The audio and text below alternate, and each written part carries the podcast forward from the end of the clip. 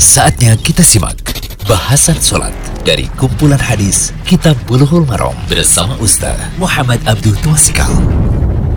Alhamdulillah, salatu wassalamu ala rasulillah wa ala alihi wa sahbihi wa sallam. Kali ini kita berada di audio ke-8, masih tentang waktu sholat dari Kitab Bulughul Maram, Kitab Sholat, karya Imam Ibnu Hajar Al-Asqalani.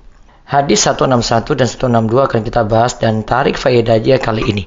Hadis 161 dari Abu Hurairah radhiyallahu anhu bahwasanya Rasulullah sallallahu alaihi wasallam bersabda, "Man adraka minas subhi raka'atan qabla an tatlu asy-syamsu faqad adraka subha, wa man adraka raka'atan minal asri qabla an taghruba asy-syamsu faqad adraka al-asra." Muttafaqun alaih.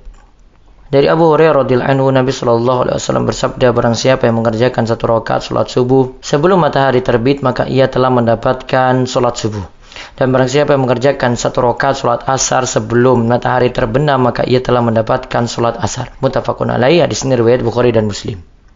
Kemudian hadis 162 disebutkan dalam riwayat Muslim dari Aisyah radhiyallahu anha, ada hadis serupa di mana beliau bersabda, "Sajadatan," sekali sujud sebagai pengganti dari rakaat. Kemudian beliau mengatakan, "Wasajadatu innama hiya rakaatu." Yang dimaksud sekali sujud itu adalah satu rakaat. Hadis riwayat Muslim. Faedah hadis. Hadis ini jadi dalil yang pertama, waktu sholat didapati dengan mendapat satu rakaat. Begitu pula seorang mendapati sholat Jumat dengan mendapatkan satu rakaat. Mendapatkan berjamaah dengan mendapatkan satu rakaat. Jadi misalnya, seorang wanita baru suci di saat asar, tapi sudah matahari mengguning, maka waktu darurat untuk dia. Dia kemudian melaksanakan sholat. Ketika laksanakan sholat satu rakaat, ternyata setelah itu azan maghrib. Maka dikatakan dia sudah mendapati waktu sholat asar. Dia telah mengerjakan sholat asar di waktunya. Ada orang telat sholat Jumat. Dia datang, imam sedang melaksanakan sholat Jumat, sudah masuk satu rakaat. Maka kalau dia dapat satu rakaat, berarti dia sudah dikatakan mendapatkan sholat Jumat. Terus, yang kedua, jika wanita haid suci, lalu masih mendapatkan satu rakaat sholat, maka ia punya kewajiban untuk melaksanakan sholat itu. Seperti tadi yang saya contohkan. Kemudian yang ketiga, sebagian ulama berpandangan pula kalau wanita datang haid, padahal sudah masuk waktu sholat, dan ia bisa mendapati satu rakaat, maka jika ia suci, ia tetap mengqadha sholat. Jadi misalnya, ini yang sering saya jelaskan, seorang wanita jam 12, dia belum mendapati haid, padahal sudah masuk waktu zuhur. Dia tunda, sampai 1:30 baru dia melaksanakan. Ternyata jam 12:15 mendapati haid.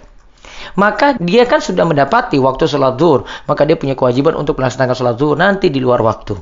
Nanti setelah dia itu suci, dia wajib untuk mengqadha sholat zuhur tadi.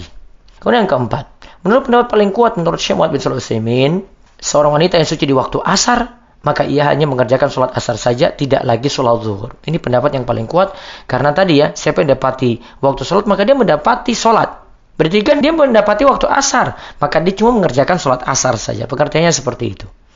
Kemudian yang kelima, jika ada yang mengerjakan sholat pada akhir waktu, lalu ia mendapati satu rakaat, maka dianggap telah melaksanakan sholat secara adaan, yaitu pada waktunya. Misalnya, ada yang mengerjakan sholat asar sebelum matahari tenggelam, dan mendapat satu rakaat sebelum waktunya habis, maka ia dianggap melakukan sholat tadi adaan, walaupun 3 rakaat dari sholat asar tersebut dilakukan ketika matahari sudah tenggelam. Jadi sini pengertiannya berarti, seperti saya sebutkan, dapat satu rakaat ketika waktu asar, kemudian setelah itu tiba-tiba sudah azan maghrib, dan 2 rakaat lagi, 1 rakaat ya, 3 rakaat itu di waktu maghrib.